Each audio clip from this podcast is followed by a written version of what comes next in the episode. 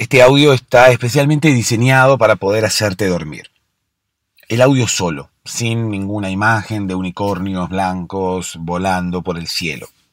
Solamente el audio, porque la idea es que lo escuches con los ojos cerrados y de esa manera, bueno, yo pueda hacerte dormir. ¿Cómo voy a lograr que te duermas? Bueno, contándote una historia, como se hizo siempre, como nos contaban a nosotros de niños, incluso como podemos llegar a ser nosotros ahora mismo, contándole una historia a nuestros niños.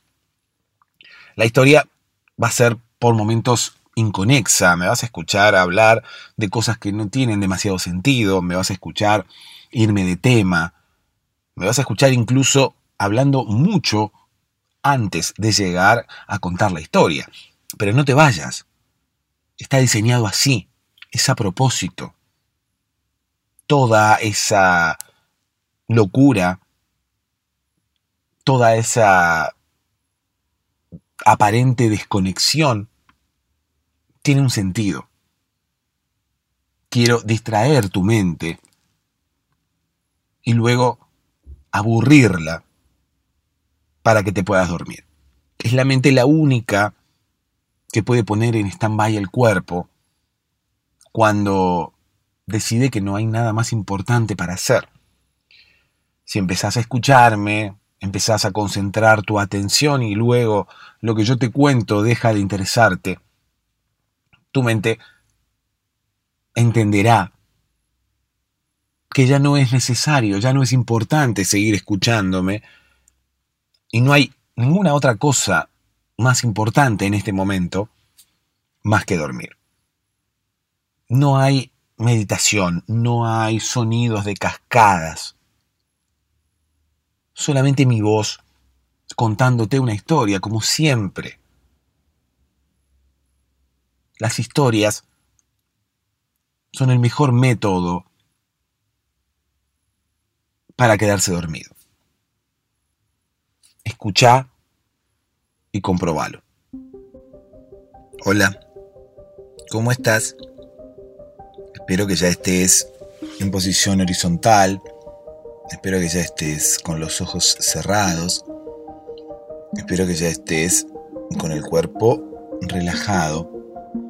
Como si tener el cuerpo relajado se pudiera incrementar, fuera una sensación que se pudiera incrementar. Porque uno al tener el cuerpo relajado, tendría el cuerpo muy lajado. Sería más o menos una cosa así. Sería cuestión de incrementar el punto de relajamiento que uno tendría en su cuerpo, ¿no? Porque siempre hablamos de lo mismo. El prefijo re indica como que una cosa está potenciada iba a decir exagerada, pero en realidad, eh, cuando decimos que algo es re algo, no significa que sea exagerado, sino que es grandioso, es un poco más grande. Entonces, al tener el cuerpo relajado, es como que nuestro punto de relajamiento está un poco más eh, potenciado. Es, es más, el relajamiento que poseemos que cuando estamos relajados, perdón, es más el punto de relajamiento que tenemos cuando estamos relajados que cuando solamente estamos lajados. De la misma forma que cuando comemos repollo, estamos comiendo un pollo más grande. Simplemente. Porque si no, no existiría el prefijo re. Si esas no fueran las acepciones correctas, no existiría el prefijo re. Por eso que yo cuando cuando voy a un restaurante, oh, pido repollo eh, y me traen un pollo más grande. Las verduras no, no existen o tiene la verdura un nombre incorrectamente colocado. No habría que haberle puesto repollo al repollo. O quizás el prefijo re no tendría que utilizarse con la palabra pollo. O no tendría que utilizarse previamente a ninguna palabra que en conjunción con el prefijo generara otra palabra ya conocida. O sea, la palabra repollo ya existía, entonces, bueno, no utilicemos re junto con pollo porque ya existe repollo. Utilicemos re junto con otra palabra. No sé, junto con... Relajado, por ejemplo. Relajado y con sueño. Y bostezando. Espero ya haberte contagiado alguno de los bostezos. Pero ya he bostezado dos veces. Estos últimos días estoy bostezando bastante más que, lo que hago habitualmente. Obviamente luego me va a llegar la cuenta a fin de mes, ¿no? Porque estoy utilizando más bostezos de los de los que utilizo habitualmente. Por eso seguramente mi cuenta de bostezos va a incrementarse. La factura que yo abono por los bostezos, porque uno no se da cuenta. Pero uno tiene que pagar una factura por la cantidad de bostezos que, que hace durante el día, la cantidad de veces que bosteza. Hay personas que no bostezan nunca. Es por eso que no se dan cuenta de que esto ocurre, pero aquellas personas que bostezamos mucho, como es mi caso, tenemos una factura que nos llega a fin de mes por la cantidad de bostezos utilizados, claro. Nada de lo que utilicemos es gratis. Ni siquiera el aire, ni siquiera el agua. Sabemos todos que hay que cuidar el agua y no contaminar el aire, porque es un recurso que utilizamos todos y no es gratuito. Si bien podemos utilizarlo de forma gratuita y no tenemos que pagar por utilizarlo, tendremos que cuidarlo un poco más, porque no es infinito, no es un recurso infinito. El agua en algún momento se terminará, es por eso que metafóricamente uno dice, bueno, el agua no es gratis cuidémosla porque no es gratis. Al no ser un recurso renovable, bueno, en algún momento nos quedaremos sin agua dulce. Entonces debemos cuidarla ahora mismo porque, reitero, no es gratis. Es una manera de decir que no es gratis, es lo mismo que el aire. Algo para ser gratuito tendría que ser infinito. Entonces, como el aire es gratuito, pero no es infinito, bueno, no sé si en realidad es gratuito. ¿Se entiende? O sea, es una manera de decir, ¿no? El que el aire no es gratis, el agua no es gratis, es porque es un recurso que no se renueva. Es por eso que tenemos que cuidarlo para bienestar de todos, porque todos lo utilizamos. Es lo mismo que si, qué sé yo, que si utilizáramos una bicicleta de esas públicas que hay en la calle. ¿no? Cuidémosla porque la utilizamos todos. No vamos a andar rompiéndola porque es gratis. Inmediatamente cuando empezamos a romperla porque es gratis, deja de ser gratuita.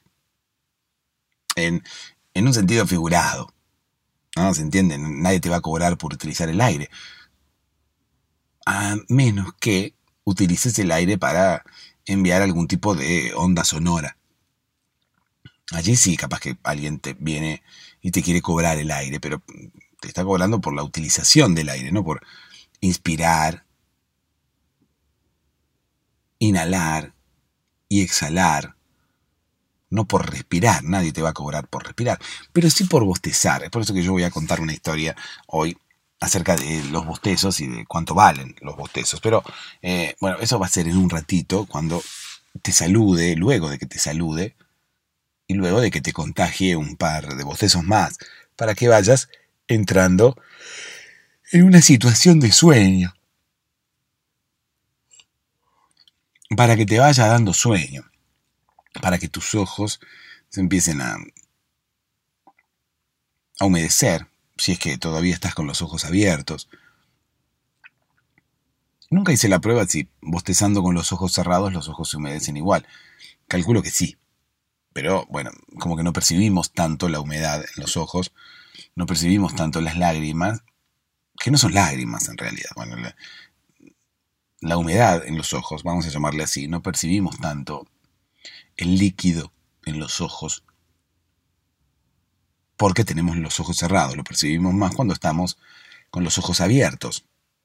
¿Por qué? Porque justamente estamos viendo y tenemos los ojos abiertos y sentimos que el líquido cae por nuestras mejillas como si estuviéramos llorando, como si estuviéramos emocionados por ver una película de Leonardo DiCaprio, como si estuviéramos emocionados por ver una película de Leonardo DiCaprio. Bueno, no estamos emocionados por ver una película de Leonardo DiCaprio. Simplemente lo que nos ocurre es que estamos bostezando, estamos lavando los ojos desde adentro para afuera, no, estamos bostezando. Estamos fabricando colirio, quizás, desde dentro de los ojos. Fabricamos colirio. Yo tenía un amigo que creía que fabricaba colirio. De hecho, un gran estafador era porque nadie se había dado cuenta que él en realidad no estaba vendiendo colirio. Pero quizás, ojo, quizás ese líquido que él vendía, enfrascaba y vendía, quizás era más efectivo que el colirio. Y uno no se daba cuenta, ¿no? Porque de hecho ese líquido mejoraba la visión y la irritabilidad y el enrojecimiento de los ojos de la gente. Esa historia también voy a contar, porque de hecho ya me olvidé la primera historia que dije que iba a contar. Ah, iba a contar de la vez que me, que me cobraron los bostezos. Bueno, ahora veo cuál de las dos elijo, porque las dos son interesantísimas, eh, más que nada para este momento, para el momento en el cual uno quiere dormir. Entonces, bueno, uno cuando quiere dormir no quiere una historia interesante, quiere una historia un poco aburrida, que lo distraiga, que lo saque de, los problemas que uno tiene durante todo el día o incluso de la ansiedad que nos generan situaciones que quizás no son problemáticas, porque hay situaciones, que unas vacaciones, eh, no sé, la compra de, no sé, nos vamos a comprar un automóvil, ¿no? y, claro, comprar un automóvil no es como ir a comprar un suéter no, anda con el dinero así y dice, quiero este auto, bueno, toma, te lo pago y se sube y se va. comprar un automóvil significa una, una lista interminable de trámites y, de, y de pagos y de días de ir al concesionario y volver. Bueno, eso genera ansiedad. Cuando uno decide comprar un automóvil, seguramente va a hacerse del automóvil una semana después, después de un par de días, y quizás a uno le den una fecha y le digan, bueno, eh, venía a buscar el automóvil el jueves. Entonces, si hoy es lunes, los días hasta el jueves no van a pasar más. Los días que falten de acá al jueves van a ser interminables. ¿Pero por qué? Porque vamos a estar ansiosos, porque vamos a retirar nuestro automóvil. Entonces, muchas veces esa ansiedad puede generarnos insomnio y es la prueba fehaciente de que no solamente los problemas generan ansiedad o generan insomnio, hay cosas buenas que generan ansiedad y generan insomnio, como por ejemplo estar enamorados. Si estamos enamorados y la relación recién comienza o quizás el enamoramiento es reciente, puede generar insomnio también. La sensación del, cortejo, la, la, la sensación que genera el enamoramiento en su primera fase, puede generar insomnio. Hay muchísimas cosas buenas que pueden generar insomnio. Así que no te preocupes, no te preocupas, relájate o hermano o hermana o tío o tía. Si estás en España, debo decirte tía, no debo decirte hermano. Si estás en Latinoamérica, te diré hermano. Y si estás en España, te diré tío. ¿Por qué? Porque de acuerdo al, al lugar del mundo en el cual estés, el parentesco parece ser distinto, ¿no? Incluso si estás en Estados Unidos, te diré bro. Porque es el, como quien dice, el apócope de brother. de brother en realidad, ¿no? que significa hermano, pero es más o menos lo mismo. En Latinoamérica, la mayoría se refiere a ti como hermano, pero en España se refieren a ti como tío. Reitero, si uno va a Estados Unidos, bueno, puede ser bro, pero es el mismo parentesco, así que vamos a centrarnos en España y en Latinoamérica. ¿Por qué cambia el parentesco cuando cruzamos el Océano Atlántico? ¿Tiene algún poder mágico el Océano Atlántico? Los hermanos se convierten en tíos, nuestros hermanos se convierten en nuestros tíos. ¿Qué pasa con las iglesias? ¿no? Cuando estamos todos aquí congregados, hermanos. ¿Y qué pasa con las iglesias cuando cruzan el Océano Atlántico? Las iglesias desaparecen. Hay iglesias que, que se refieren a, a sus fieles como tíos, y sean todos tíos uno del otro. Es más fácil ser hermanos uno del otro, porque si son tíos uno del otro, llega un momento que el parentesco no, cierra. Porque imagínate, vos no podés ser tío de tu tío. Vos sos sobrino de tu tío. Entonces es como que vos te saludás con uno al lado tuyo y... ¿no? En España le pueden decir, eh, ¿cómo estás, tío? Bueno, pero ¿cómo estás, tío? Vos serías el sobrino. No podés ser también el tío. Entonces la otra persona no te puede saludar como tío se crearía quizás una raza nueva de, de fieles, que serían los sobrinos, ¿no? entonces estarían los tíos y los sobrinos, quizás en una escala diferente. El sobrino estaría por debajo del tío y luego podría ascender. Le entregarían un pin como el de McDonald's, ¿no? como para ascender a categoría de tío quizás es un método que fomentaría la competencia y no sería tan igualitario como el método latinoamericano de que sean todos hermanos.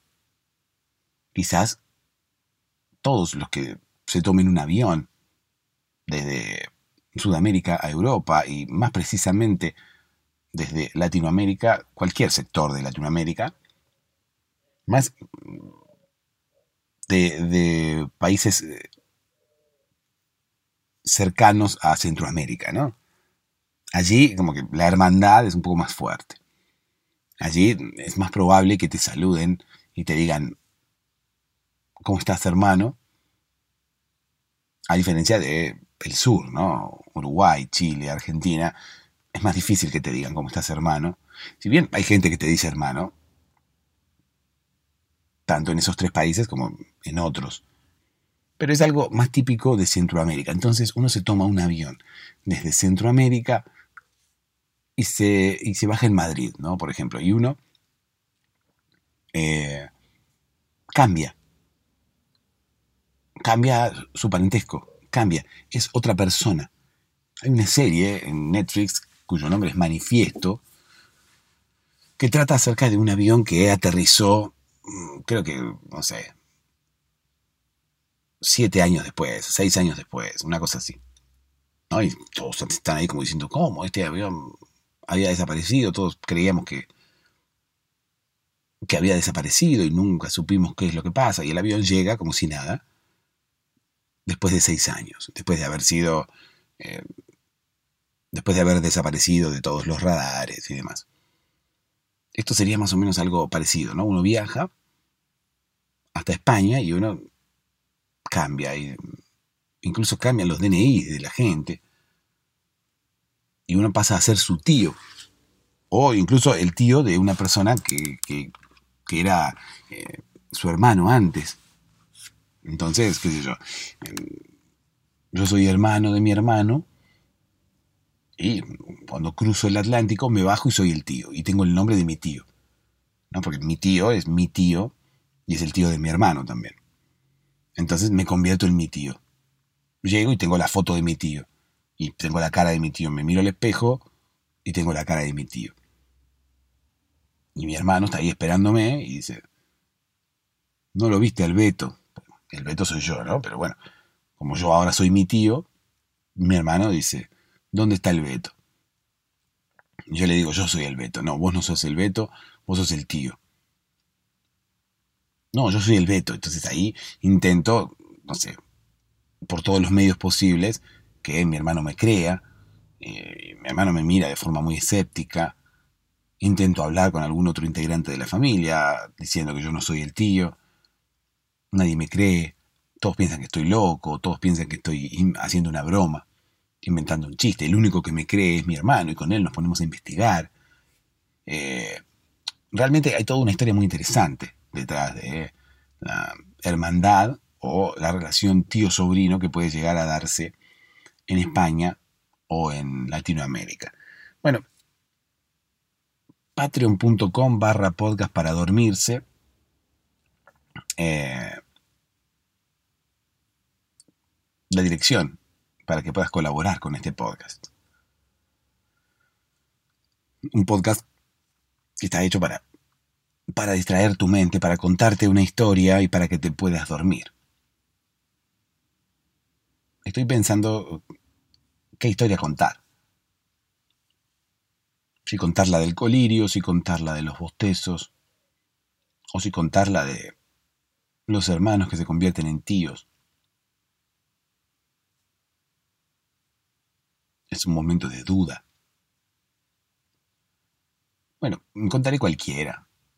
Voy a empezar contando la más reciente y luego veremos si en algún episodio subsiguiente contaremos alguna, alguna de las otras que ha quedado pendientes. Si es que queda alguna pendiente, porque quizás no quede ninguna pendiente, quizás empiece a contar ahora cualquiera de estas historias y luego sobre tiempo y terminé contando alguna otra. En fin, déjame que te cuente una historia. Esta es la historia de las personas que se convertían en tíos, de los hermanos que se convertían en tíos. De hecho, a mí me pasó. Una vez que viajé a España, me convertí en mi tío. Y esto tiene que ver más que nada con las relaciones sociales, con las relaciones interpersonales, con terceros. Yo creo que si no hubiera habido terceros involucrados, a mí no me hubiera pasado el hecho de convertirme en mi tío.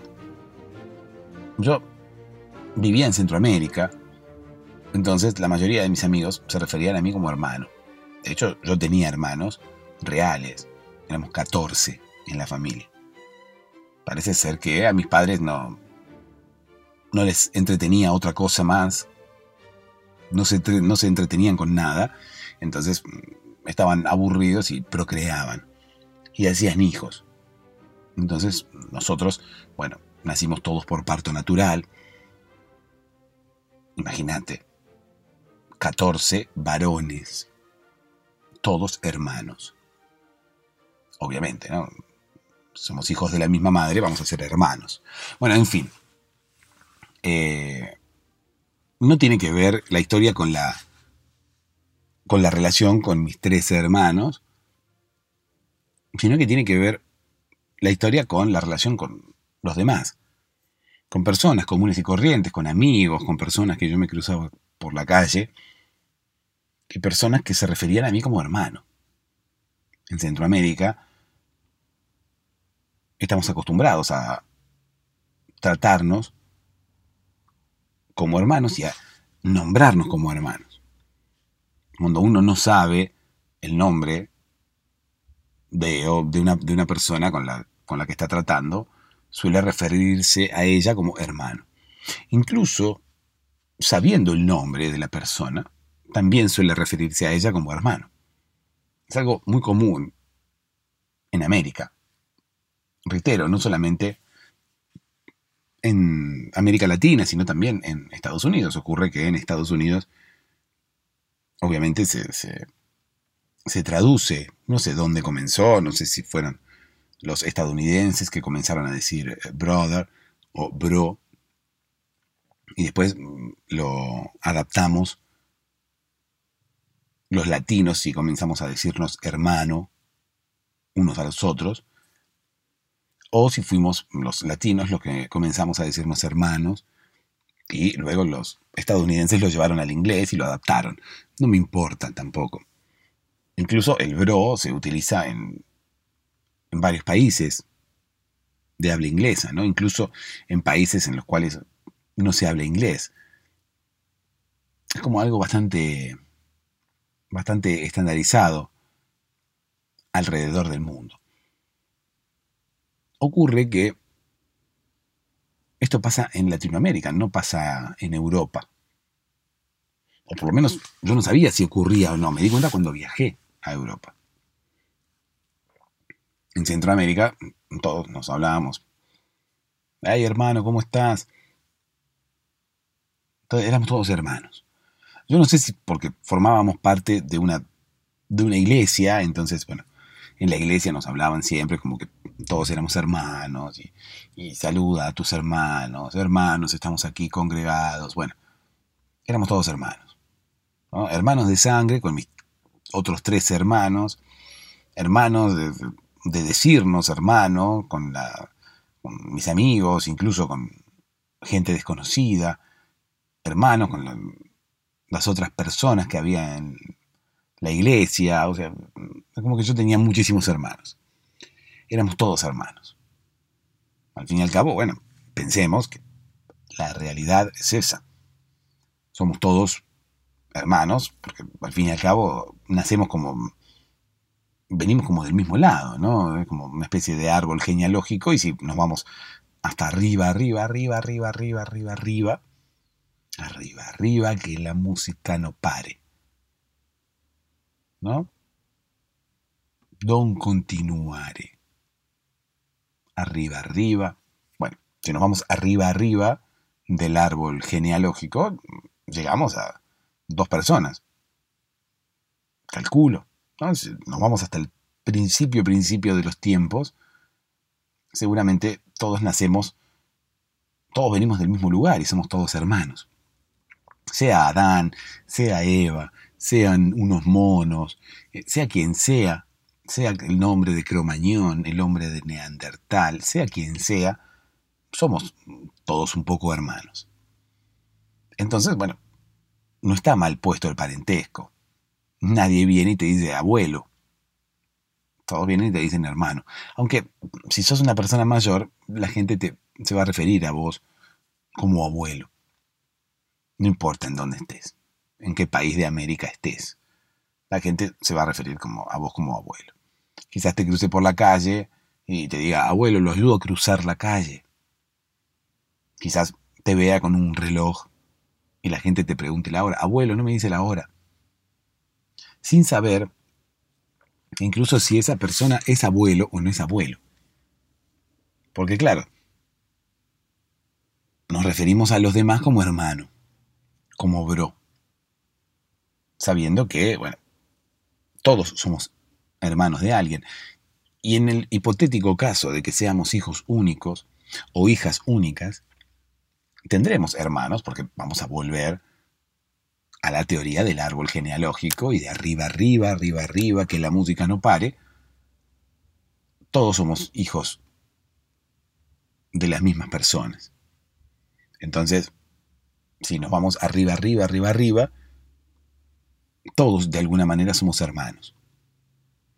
Pero no todos somos abuelos. El ser abuelo indica tener hijos y luego que esos hijos tengan hijos. Y eso no tiene que ver con venir todos de la misma madre o del mismo padre. Así que si bien todos somos hermanos, no todos somos abuelos o incluso necesitamos que ocurra un hecho determinado para que seamos abuelos. Entonces, los ancianos que andan por la calle, algunos se retoban, y con razón. ¿Sí? Yo recuerdo haber presenciado eh, una escena en la cual un anciano eh, se trenzó a golpes de puño con una persona que le pidió la hora. Y todos decían, oh, qué violenta que está la calle. No, no está violenta la calle. La persona se cansó de que le dijeran abuelo. Era una persona, una persona común y corriente, unos 70 años, bigotes, anteojos, pelado, pero pelado arriba de la cabeza, no a los costados. ¿Viste? Esas personas que no, no, se, no, se, no se sacan todo el pelo. Cuando se empiezan a quedar pelados, bueno, conservan el pelo en el lugar que la naturaleza se los brinde, ¿no? Bueno, no me querés dar pelo arriba, no me des pelo arriba. ¿Me querés dar pelo a los costados? Bueno, me conformo con el pelo a los costados. Así era esta persona, un poco excedido de peso, bastante, bastante petiza. Era un hombre, ¿no? O sea, al fin y al cabo, si te digo bigotes o algo, puede ser una mujer, ¿por qué no? Puede ser una mujer que tenga bigotes, pero en este caso era un bigote muy tupido. También puede ser una mujer que tenga un bigote muy tupido, ¿no? O sea, empoderamiento y, igualdad de derechos. Si un hombre puede tener un bigote tupido, una mujer también. Le va a costar a la mujer el hecho de la parte hormonal, ¿no? Como para que le crezca un bigote tupido. Pero bueno, quién sabe lo que puede ocurrir el año que viene, ¿no? Puede aparecer una mujer con un bigote eh, tupido, incluso con bigote falso. Incluso mujeres pueden aparecer intentando eh, parecerse a los hombres y clavarse un bigote falso. Y los hombres también pueden aparecer eh, quizás con busto. Entonces ahí como que será una mezcla tan importante que no, que no tendremos necesidad de andar distinguiendo géneros. Alguno, algún desprevenido por ahí puede escuchar esto y me puede decir, ay, ¿cómo, cómo sabré yo cuál es mujer y cuál es hombre? Y yo le responderé, ¿para qué saber cuál es mujer y cuál es hombre? ¿Qué sentido tiene? Y algún desprevenido me responderá, y bueno, pasa que a mí me gustan los hombres, Alguna desprevenida me contestará, a mí me gustan los hombres. Algún otro me dirá, y pero a mí me gustan las mujeres, yo soy heterosexual. Y yo le responderé, no. No existe la heterosexualidad, no existe la homosexualidad. Esas son todas categorías que nosotros mismos ponemos, o no nosotros, sino, qué sé yo, los médicos, la gente que estudia ciencias, pero para categorizar y estigmatizar de alguna manera lo que ocurre con las elecciones eh, sexuales de la gente, las elecciones sexuales. Y es totalmente en vano, ¿no? ¿Para qué vamos a andar poniendo categorías en lo que tiene que ver con las elecciones sexuales de la gente? Son elecciones sexuales, punto. ¿Qué, importa? Además, están puestas totalmente en vano, porque no existe la homosexualidad como tal, no existe la heterosexualidad como tal. Y voy a explicarte por qué. Una persona que diga que le gustan las mujeres puede tranquilamente enamorarse de un hombre, sin volverse homosexual. Puede enamorarse de un hombre. Conozco muchísimos casos de personas a las cuales les gustan las mujeres y les gusta un hombre, no todos los hombres. Porque me vas a decir, ah, bueno, le gustan los hombres, las mujeres, es bisexual. No, reitero, no me gustan las categorías, ni bisexual, ni homosexual, ni heterosexual, ni nada. Me parece que las categorías lo único que hacen es separar. La separación es sinónimo de discriminación en el buen sentido, ¿no? pero también en el mal sentido. Entonces, no hay necesidad. ¿Por qué? Porque ninguno es homosexual, ninguno es heterosexual. La persona que diga que solamente le gustan las mujeres es porque nunca se le cruzó por delante un hombre que le guste. Y vos me dirás, no, pero si no me gustan los hombres, ¿cómo no se me va a cruzar por delante un hombre que me guste? Se me cruzan por delante muchísimos hombres, pero ninguno me gusta, porque no me gustan, porque me gustan las mujeres. Y yo te diré, bueno, pero no se cruzó nunca el hombre que te guste. Y no por su condición de hombre. Porque a mí me parece que el, el amor va más allá de nuestro género. Nuestro género es ni más ni menos que un envoltorio. Yo creo que el amor es una unión de almas. El cuerpo y más aún la genitalidad de cada uno de nosotros, el sexo de cada uno de nosotros, es ni más ni menos que un envoltorio, es ni más ni menos que una cáscara, es ni más ni menos que la parte de afuera, y no tiene demasiada importancia.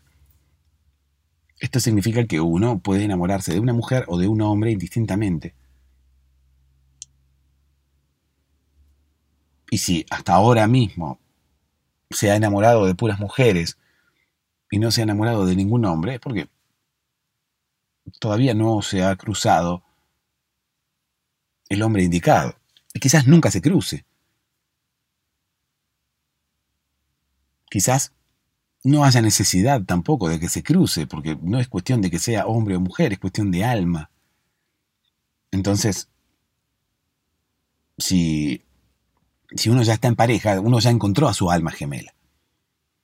O sea, no, tiene que andar fijándose en los, en los hombres. A ver si hay alguno que me gusta, porque este del podcast me dijo que a mí me gustan las mujeres, pero por ahí algún hombre me gusta. No, no, no es así. Es cuestión de almas o cuestión de, lo que sea que haya dentro del cuerpo. Pero el cuerpo es ni más ni menos que un envoltorio. Es un, es un traje que se nos da para poder vivir esta vida y pasar por este planeta. Y después, quién sabe lo que ocurra después. Nadie lo sabe, pero lo que sí tengo muy en claro es que somos más que esto que vemos. Somos más que esto que, que, somos y que podemos tocar. Hay como algo dentro y eso es lo que se relaciona con otras personas a nivel amoroso. No a nivel cariño, no a nivel amor de familia o no a nivel amor de, de amistad, sino a nivel amor de pareja. Yo creo que uno encuentra su alma gemela y su alma gemela puede ser un hombre, una mujer, no importa, es la parte de afuera nada más. Después, a nivel alma, vamos a llamarle alma a eso que está dentro y que está dentro del cuerpo y que habita este traje pasajero, puede tener un, un traje así o un traje asá, un traje de una forma o un traje de otra. Puede, como si conocieras a una persona que puede estar vestida con una remera roja o con una remera azul. Es lo mismo. Lo importante es la persona que está dentro. ¿Se entiende? Entonces, para mí no hay homosexualidad, no hay heterosexualidad. Para mí la persona se enamora del alma de la otra persona. Por eso lo de, lo de las almas gemelas. Entonces, lo que lo que tenga por fuera, si tiene un pene, si tiene una vagina, si es un hombre, si es una mujer, no importa. Quizás, bueno, tengas algún tipo de preferencia, es por eso que te gusten más las mujeres que los hombres. Pero es una preferencia por la parte exterior, nada más, no por la parte interior. La parte interior la vas a ver cuando realmente esa persona te interese y no es necesario que la empieces a buscar. Aparecerá. Aparece con, tanto con mujeres como hombres. O sea, hay mujeres que son, según la clasificación de siempre, hay mujeres que son heterosexuales, siempre estuvieron con hombres, se han casado con hombres y resulta que les empiezan, a veces, ¿no? Les empiezan a pasar cosas con una mujer. Y entonces empiezan, ay, soy lesbiana, la, primera, ¿no? La primera sensación que tienen. Y después dicen, no, lesbiana no, porque me sigue gustando mi marido. Así que, ¿por qué voy a ser lesbiana? Ay, soy bisexual entonces. No, ninguna de las dos cosas, qué sé yo. Te gusta tu marido y te gusta esa otra mujer. Pero a mí no me gustan todas las mujeres, me siguen gustando los hombres. Me gusta esa mujer nada más. Ahí te das cuenta que no, el amor no, no pasa por el envoltorio, pasa por, por lo que hay adentro. Pasa por el alma, no importa si es hombre, mujer, no importa cuál sea la cáscara, cuál sea el, el traje que tiene puesto, el color de la ropa que tiene puesta, no importa, el tema es lo que hay adentro. Alguno me dirá, pero, a mí yo vivo feliz con mi marido y ninguna mujer me ha, me ha gustado ni me gustará nunca. Bueno,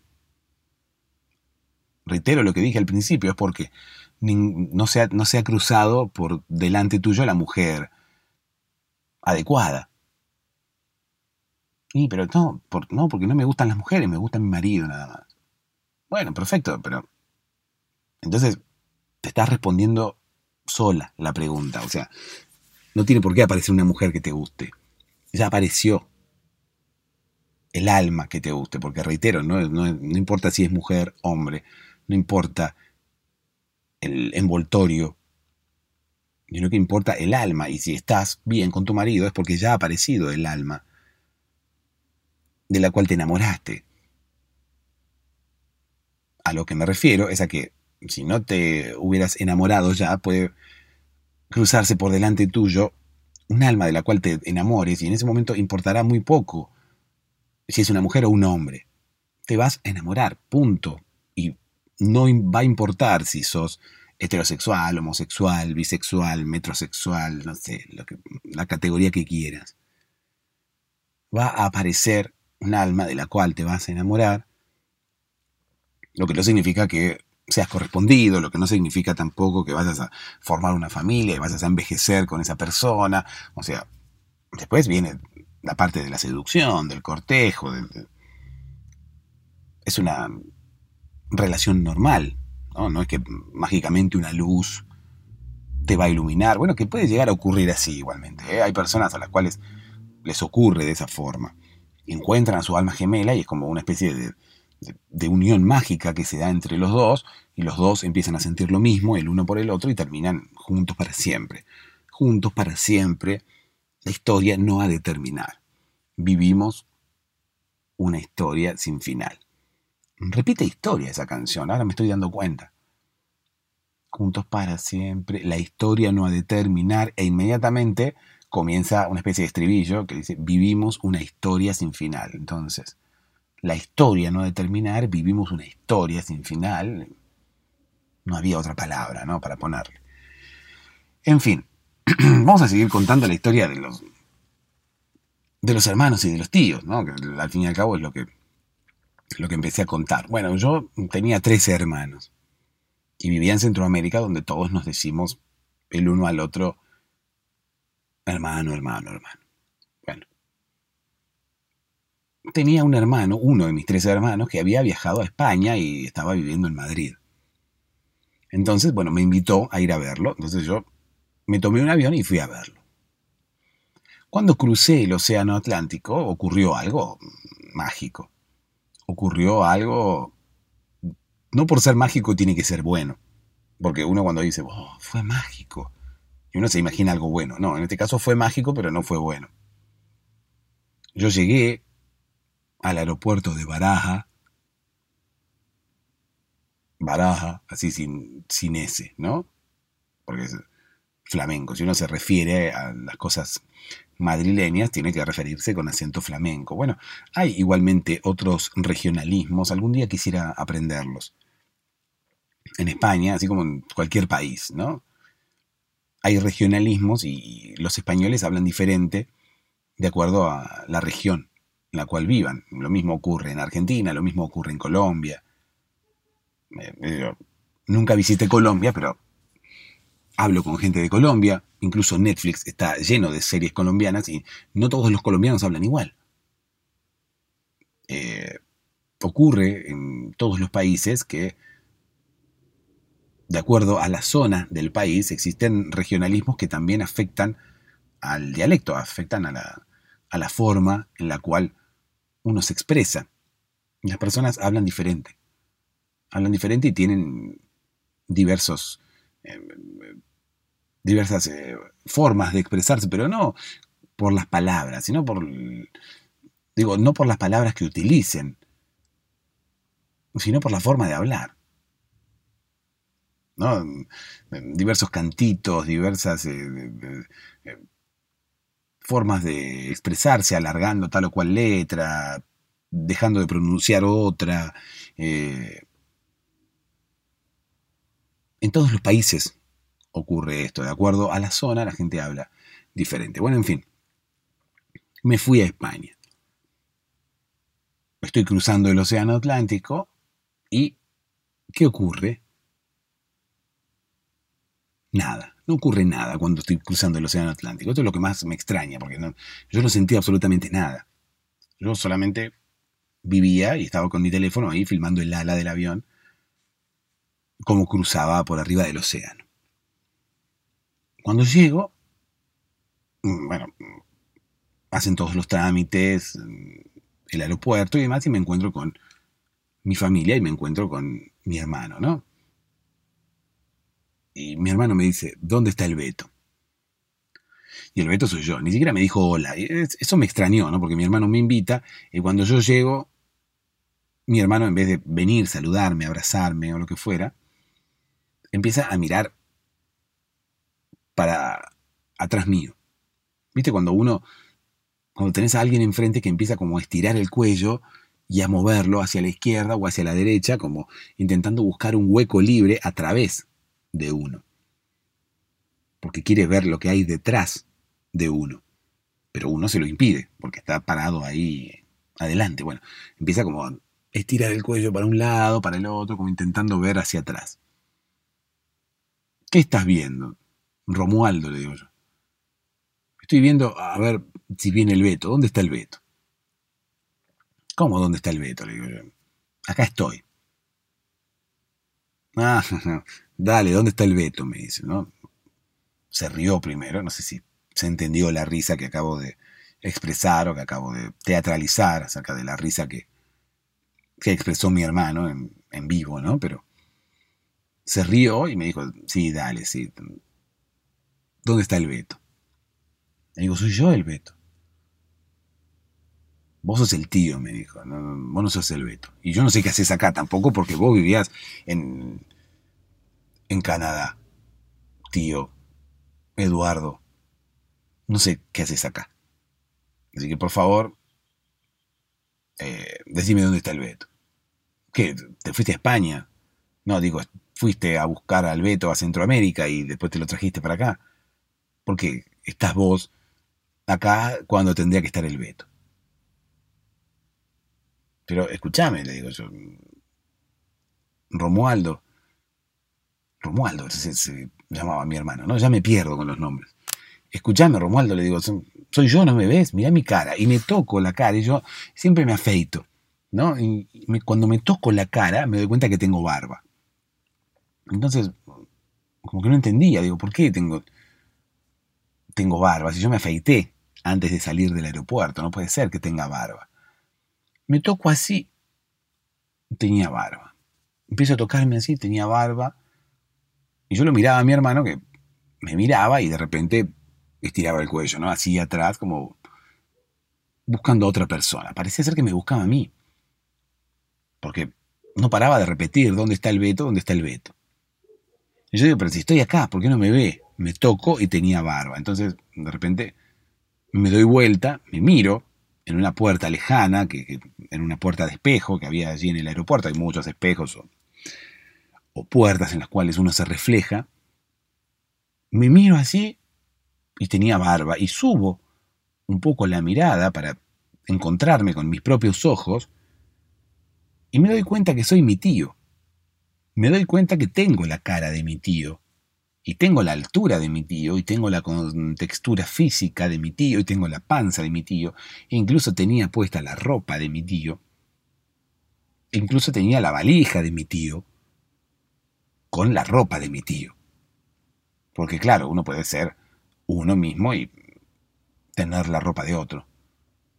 Yo podría haber sido mi tío, pero continuar con mi valija. No, era la valija de mi tío, porque yo conocía la valija de mi tío, porque era una valija bastante particular, que tenía eh, algunos calcos y algunos parches de algunas ciudades del mundo que él había conocido. Entonces, bueno, era algo habitual que viajeros hagan eso, pero bueno, mi tío hacía eso y yo conocía las inscripciones que tenía la valija. Y esa era la valija de mi tío. Abro desesperado la valija y te, había ropa de mi tío. No estaba mi ropa. Calculo que había ropa de mi tío, ¿no? Y calculo que no sería de otra persona. Imagínate la situación, ¿no?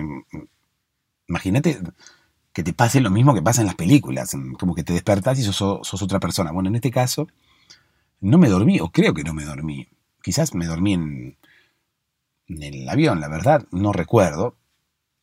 Yo recuerdo estar tomándole fotografías al ala del avión. Eh, es como que no me moví del asiento del ala del avión durante... Bueno, desde todas las ventanillas se ve el ala, bueno, no desde todas, pero eh, yo recuerdo haber estado haciendo eso nada más. En todo, el, en todo el vuelo. Entonces como que yo no entendía nada. Digo, soy mi tío. ¿Por qué soy mi tío? Fui, lo agarré a mi hermano y le digo, Romualdo, soy el tío. Sí, ya sé, me dice, te estoy viendo. ¿Dónde está el Beto?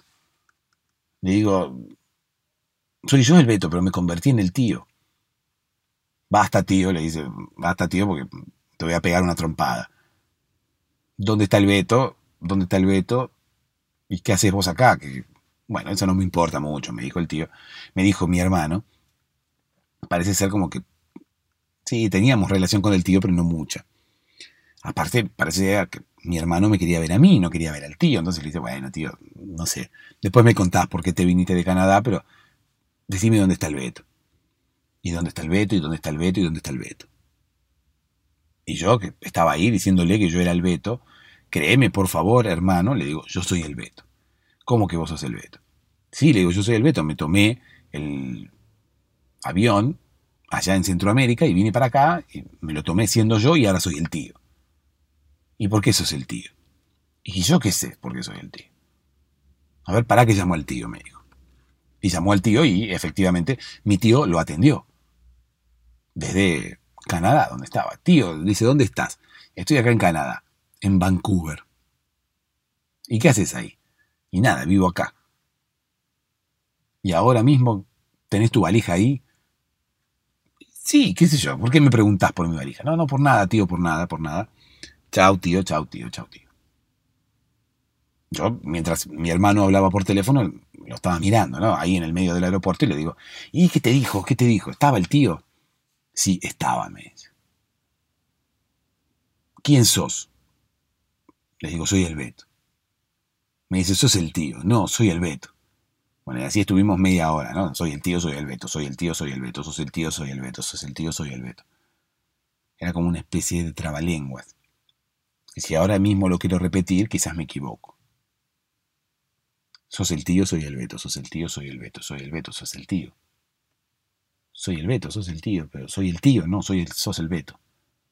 En ningún momento pasó eso. Nunca me dijo sos el Beto. Yo le decía sos el Beto. De repente empezó a caer más, eh, más gente de la familia. Empezó a llegar más gente de la familia esperando verme a mí, pero si bien me estaban viendo, no me estaban viendo, estaban viendo al tío. ¿Qué hace el tío acá? Dice, porque hay varios de mis hermanos vivían ahí, incluso sus esposas y sus hijos. ¿Qué hace el tío acá? Dice. ¿Y este quién es? Decían mis sobrinos que no lo conocían al tío. Le digo, soy el Beto. No sos el Beto, me decía. Mis sobrinos dicen, ¿quién es este? Soy el tío, le digo. Ah, viste que eras el tío, me dicen mi hermano. No, soy el tío de ellos porque soy tu hermano. No, no sos el tío de ellos, sos el tío, mi tío. No. ¿Y por qué le dijiste a ellos sos, soy el tío? Y porque soy el tío. Pero vos sos el Beto. No, yo no soy el Beto. Sí soy el Beto, digo. No, vos sos el tío. Yo soy, soy el tío. No, soy el Beto. Soy el Beto, sos el tío. Sos el tío, me dice mi, sobrino allá. Sí, soy el tío. ¿Ves que sos el tío? No, soy el Beto, le digo a mi hermano. Y así. Soy el tío. No, no soy el tío, soy el Beto. Sos el tío. No, no soy el tío. ¿Sos el tío? Sí, soy el tío. Ah, ¿ves que sos el tío? No, soy el Beto. Dijiste que eras el tío. No soy el tío. No sos el tío, sí soy el tío. ¿Sos el Beto? Sí soy el Beto. No sos el Beto. Sí soy el Beto, sos el tío.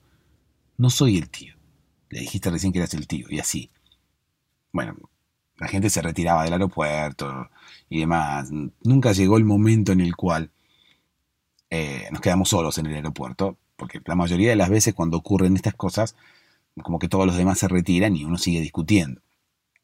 Pero en los aeropuertos mm, nunca ocurre eso, ¿viste? Que, se retiran todos y el lugar queda vacío mientras uno sigue discutiendo. No. Los aeropuertos nunca quedan vacíos, y más aún el aeropuerto de Baraja. Entonces, bueno, la gente seguía allí haciendo sus trámites mientras nosotros estábamos, sos el tío, soy el Beto. Soy el Beto, no, sos el tío. Soy el Beto, sos el tío. Sí, soy el tío. Ah, sos el tío. No, soy el Beto. Dijiste que eras el tío. ¿En qué quedamos? Bueno, y así. Nadie me creyó que yo era el Beto. Todos pensaban que yo era el tío. Menos mi hermano, que en un momento me dijo que le dijera cuál era la contraseña de una caja fuerte que teníamos entre los dos. Una contraseña que solamente yo sabía. Y el tío obviamente no sabía. Si yo sabía ese dato, y además, bueno, un lunar en la nalga izquierda que tenía mi hermano, que nadie lo conocía. El tío no conocía su nalga izquierda, y yo sí, porque era mi hermano y nos habíamos visto desnudos muchas veces. Eh, no desnudos quizás, pero bueno, nuestra madre nos cambiaba y qué sé yo, entonces bueno, yo conocía el lunar que él tenía en su nalga izquierda. Si Arjona hubiera conocido a mi hermano, le hubiera hecho una canción hablando del lunar, ¿no? del lunar de la nalga izquierda. Te conozco desde el pelo hasta el lunar de la nalga izquierda. Entonces me dice, necesito saber si sos el Beto. Decime la contraseña de la caja fuerte. No te la voy a decir. ¿Y por qué? Ah, entonces no sos el Beto. Sí soy el Beto. No sos el Beto, sos el tío. Sos el Beto. No, no soy el Beto. Sí soy el Beto. No sos el tío. Sos el tío. Sí soy el tío. No sos el Beto. Sí soy el Beto. No, sos el tío. Soy el tío. Sí, dijiste que eras el tío. No, pero no soy el tío. Sí, sos el tío. Dijiste que eras el tío. No, pero soy el Beto. No sos el Beto. Sos el tío. Soy el tío, no, no soy el tío. Ya, yo ya me estaba confundiendo acerca de mi propia personalidad. Ya llegué a pensar por un momento que yo era el tío. Realmente. Con mi barba y mi valija con las inscripciones de, mis otros destinos. Pero no. Después me di cuenta que no. Yo necesitaba mantenerme lúcido y mi hermano me confundía, ¿no? Con esto de soy el, sos el tío, soy el Beto, sos el tío. Mi sobrino venía, sos el tío, sí soy el tío. Ah, viste que eras el tío. No, no soy el tío, soy el Beto. Me dijiste que eras el tío, sos el tío, no soy el Beto. Ya me confundía mi hermano, ¿no? Entonces eh, tenía dos opciones. O mantenerme en mi posición y pensar que yo era el Beto, o empezar a ser mi tío directamente, pues ya que tenía el cuerpo de mi tío, la, valija de mi tío, la valija importantísima, tenía dos opciones, o, ser mi tío o ser yo. Ya me estaban confundiendo, yo ya no sabía ni quién era. Entonces viene mi hermano y me dice, yo te voy a creer, pero me tenés que decir la contraseña de la caja fuerte. Y bueno, le digo, te la digo. La contraseña es 4384. Y mi hermano se quedó así como. El tío no sabe la contraseña. Y no, por eso te digo, no soy el tío, soy el Beto. ¿Sos el Beto? Sí, soy el Beto, no sos el tío. Y ahí venía mi sobrino, sos el tío, no soy el Beto. Bueno, entonces me dice, bueno, voy a pedir un dato más para creerte. Esto fue como después de tres horas, ¿no? De estar discutiendo ahí, sos el tío, soy el Beto. Y después de, alejados ¿no? del, del resto de la familia, que ni siquiera sabía que yo era el Beto, ni siquiera sabía esta historia. Porque al principio cuando yo llegué estaba solamente mi hermano esperándome. Entonces, bueno, él sabía esta historia y no quise tampoco alarmar al resto de la familia contándole que yo había cambiado mientras atravesaba el océano Atlántico. Me dice, hay un detalle que sí, el lunar en la nalga derecha. Y mi hermano abrió los ojos. El Beto es el único que lo sabe. Y por eso te digo que soy el Beto. Mi hermano se fundió en un abrazo conmigo Dice, siento que estoy abrazando al tío y que no, te estoy abrazando a vos. Y bueno, le digo, porque estoy en el cuerpo del tío, pero ¿qué pasó? Y no sé, le digo. No sé, no sé, no sé, no sé, no sé, no sé. Y mientras estábamos ahí charlando, se acercan unos señores y nos dicen, vamos, tío, deja pasar. Y digo, ¿cómo sabe que soy el tío? Y porque te vio, dice, te vio que sos el tío. No, pero si no me conoce. ¿Por qué me dijo tío? Mientras estábamos ahí en el medio del hall, del otro lado también aparecían, aparecía otra gente. Disculpa, tío, eh, ¿tienes idea dónde están los baños? Nos dijo uno, ¿no? Sí, le dice mi hermano, es por allá. Y dice, ¿cómo sabe que sos el tío? Y porque me está viendo, le digo, no, pero no, no lo conoce al tío. Y ahí nos dimos cuenta. todo el mundo acá te dice tío. No, todo el mundo no. Yo no te estoy diciendo tío. Te empecé a decir tío, pero después ya me dijiste que eras el Beto. No, no, no. En general, le digo, la gente afuera, todo el mundo te dice tío. Se refiere a vos como tío. Así como allá, todo el mundo se refería a vos diciéndote, hermano, ¿cómo estás, hermano? Acá es, ¿cómo estás, tío? ¿Qué dices, tío? Disculpa, tío. Y me dice mi hermano. ¿Y pero cómo no lo entendés? Le digo. Yo allá era tu hermano. Porque todos nos decían hermano. Y acá soy tu tío porque todos te dicen tío. Vos, cuando vivíamos allá, me decías hermano todos me decían hermano. Entonces yo era tu hermano. Ahora llego acá, soy tu hermano, pero vos me decís tío. Todo el mundo me dice tío, por lo tanto, acá soy el tío. Incluso tus hijos me dicen tío. Bueno, sí, mis hijos te dicen tío porque sos mi hermano, sos el tío. Bueno, sí, pero tus hijos me dicen tío, todo el mundo me dice tío, esta gente que pasó recién me dijo tío. Soy el tío. Acá no puedo ser tu hermano. Acá soy tío. Estás loco, me dijo mi, hermano. ¿Qué, estás pensando? ¿Qué es esa estupidez que estás diciendo? Sí, le digo, es así. Allá soy hermano, pero acá soy tío. Tengo que volver a Centroamérica. ¿Cómo vas a volver? Me dice, si recién llegaste. Es que otra no queda, hermano, le digo. Y a mi hermano obviamente se le humedecieron los ojos cuando yo le dije hermano. De la emoción. Le digo, otra no queda. Acá soy tío. Acá quizás nunca voy a poder ser hermano. Déjame que vuelva a Centroamérica y hagamos la prueba, por lo menos. Si, vuelvo y soy yo de nuevo, bueno, vemos y otro día vengo. Bueno, dale, me dice. Así que me volví inmediatamente al mostrador de la aerolínea y le digo, deme un pasaje para Centroamérica. ¿Para qué país? Me dice. ¿Qué le importa? Le digo, deme un pasaje para Centroamérica. Me dio el pasaje y me fui. Ni siquiera saludé al resto de la familia porque no quería entristecerme y no quería entristecerlos a ellos. Me fui, me subí al avión, tentado a pasarme todo el vuelo en, el baño mirándome al espejo o incluso tomar el teléfono y abrir la cámara frontal como para ver mi cara, a ver qué cara tenía. No lo hice. Me quedé haciéndole fotos al ala, esperando. Cuando llegué nuevamente a Centroamérica, Me paré, intentando no cruzarme con ninguna superficie que pudiera reflejar mi rostro. Me paré.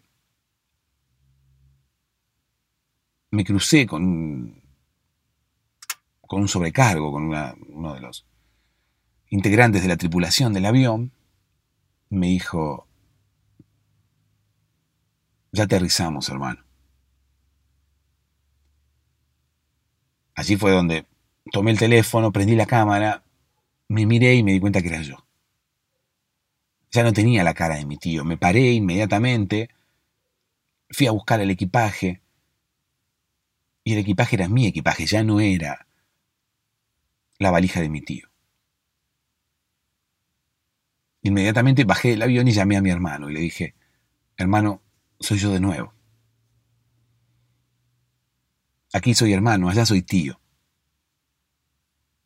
Bueno, vamos a hablar con la gente y vamos a intentar que todos acá en Madrid dejen de decirle tío a todo el mundo. Le digo, no, es imposible. Es imposible lograr que todos los españoles dejen de decir tío, que todos los españoles hablen diferente, es algo imposible.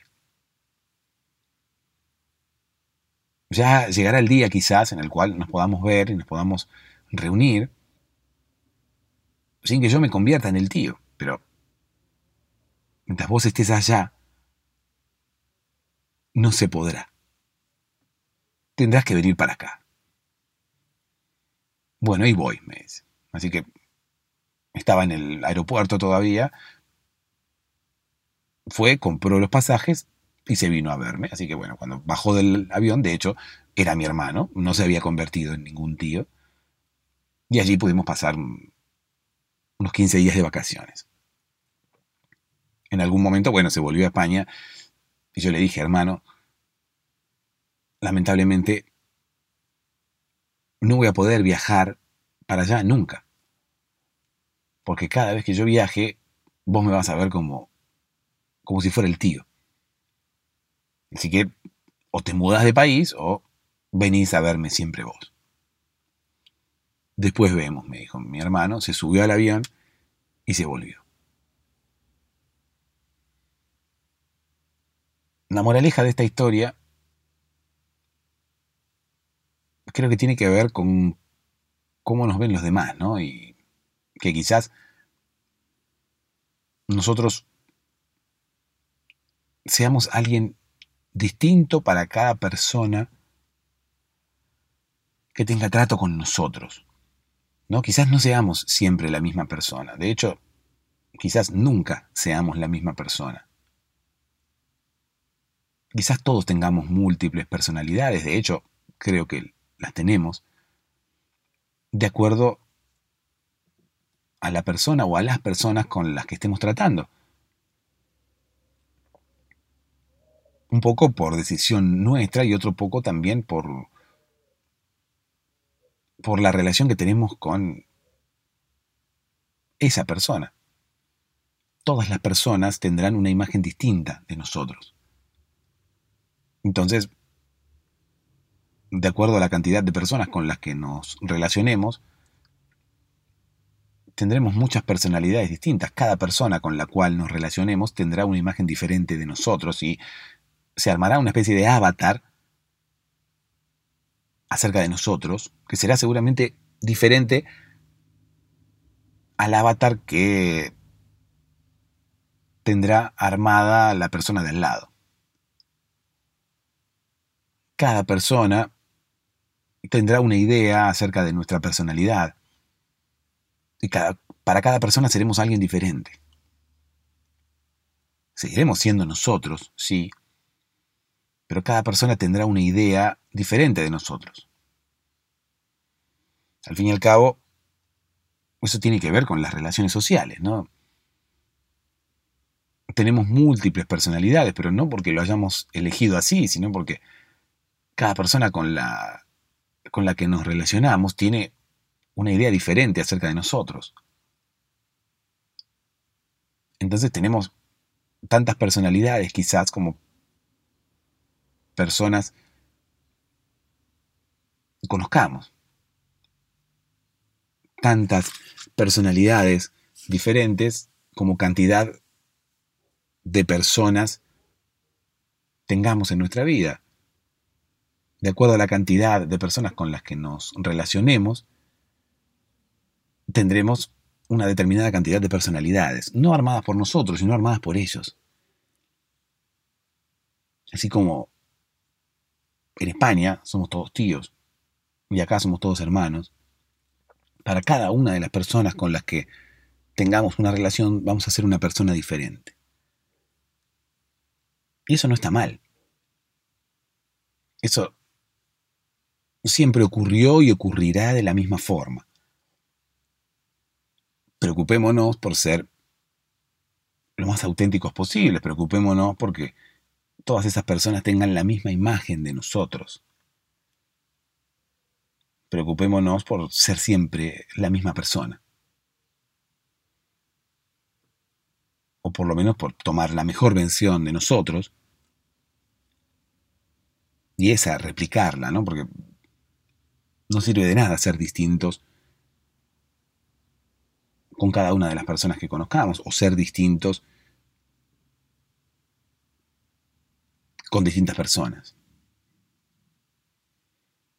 Lamentablemente todos vamos a tener múltiples personalidades, armadas por las personas que nos conocen, armadas en su cabeza por las personas que nos conocen. Nuestra tarea será, entonces, por lo menos de nuestra parte, no tener múltiples personalidades. Ser siempre los mismos ser siempre auténticos, ser siempre sinceros, verdaderos. De esa forma, quizás, a cualquier lado donde vayamos, seremos hermano o seremos tío, pero no, no vamos a cambiar dependiendo de la persona que nos esté mirando. Dulces sueños.